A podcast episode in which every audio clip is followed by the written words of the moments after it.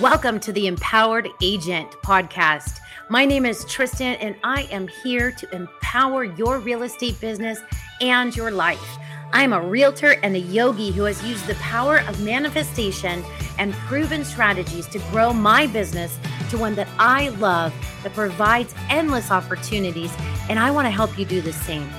In this podcast, I unpack the real in real estate, featuring authentic conversations about what is working, what is not business tools, social media tactics, marketing strategies, and manifestation techniques.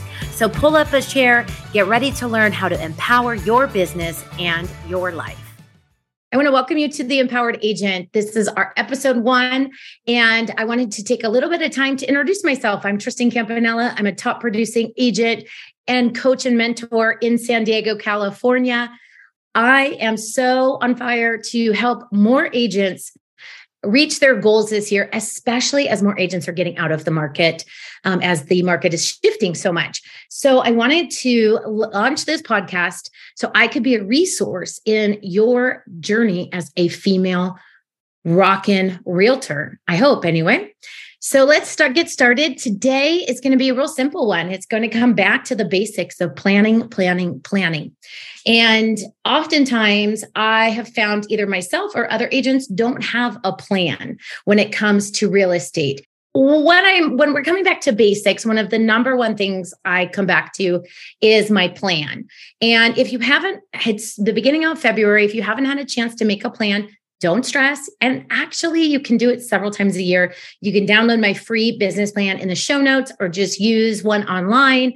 Pretty simple um, to get just your basic numbers in so that you can work backwards and then really make a system around how are you going to get there. That's the number one thing I see most of the time is on these lead generations places or get more leads on social media well the what is the plan what is the what is the starting point and the goal that you want to work backwards from so that you know what to do what actions to take when you are making your real estate plan and you're making your goals now, the other thing I'm terrible at, and I've gotten so much better over the 10 years I've been in real estate, is revisiting my plan every month and checking to see if I'm on target. Am I taking the actions that I need and what are the results that those are producing. Oftentimes, again, what we just we just kind of put the plan and then we move forward. I do believe in a lot of manifestation and and and I think that is so important to put out into the universe what it is that you want and let it manifest and kind of trust in that. However, you do need to look and make sure you are following some kind of plan. And that will go into further podcasts about time blocking, scheduling. How are you going to actually follow the plan that you've created? Okay, so what should be in your plan? And I'm just going to go over a few key things. Number one, we're going to start obviously with our GCI goal. And I'm in San Diego so my gross commissions per transaction is often higher than other people's. And but my cost of living is way higher than other people's. So when you're a real estate agent, you need to really think about what is my desired income gross and then what is my sales point um, what is my commission my average commission my median commission however you want to figure it out per transaction and then you can figure out how many transactions you need to sell to get to that that gross commission and then look at your business a little bit further and say am i buyer heavy? Am i seller heavy? And then we can kind of work backwards from there. How many buyer conversations do we need to have? How many seller conversations do we need to have? And all of this is in that business plan so that you can track and measure how many conversations you're having. I would say, roughly on average, I need to have a minimum of five brand new conversations a day 21 days out of the month. So I try to put a whole week off in my month so that I don't go crazy because oftentimes I'm also out showing properties or doing listing appointments. Um, so once we get those numbers, then we're going to start to put into some actionable items. Um, like, what are we going to do? How are we going to show up? So let's say one of my goals is I want to generate more social media leads well how are you going to do that how many times are you going to post how many what content are you going to post when you do get your buyer and seller leads, what are you doing with them? So, the number two thing I can tell you to set up yourself for success is to get your content creation calendar out There are so many free tools. You can message me anytime to get one, uh, a recommended recommended one, and make sure it's just even Canva. I love Canva. Canva has one, and I don't have any affiliation with Canva yet, um, but Canva has a free one.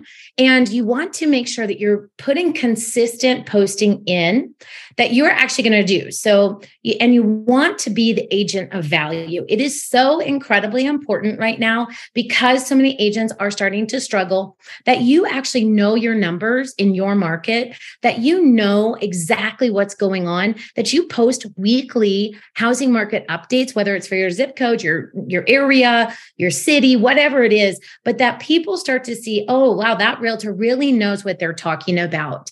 Of course, we want to put buy sold and all that fun stuff that looks like we're doing active stuff, but really people are fearful and nervous right now about the economy and about the market and they are checking constantly on what this housing market is doing because it's a day-to-day basis so we really want to be that agent of value whether it's in this housing market or any housing market they when you when they think gosh who who knows this market really well they you want people to think about you and your your name come out of their lips. So, really standing out.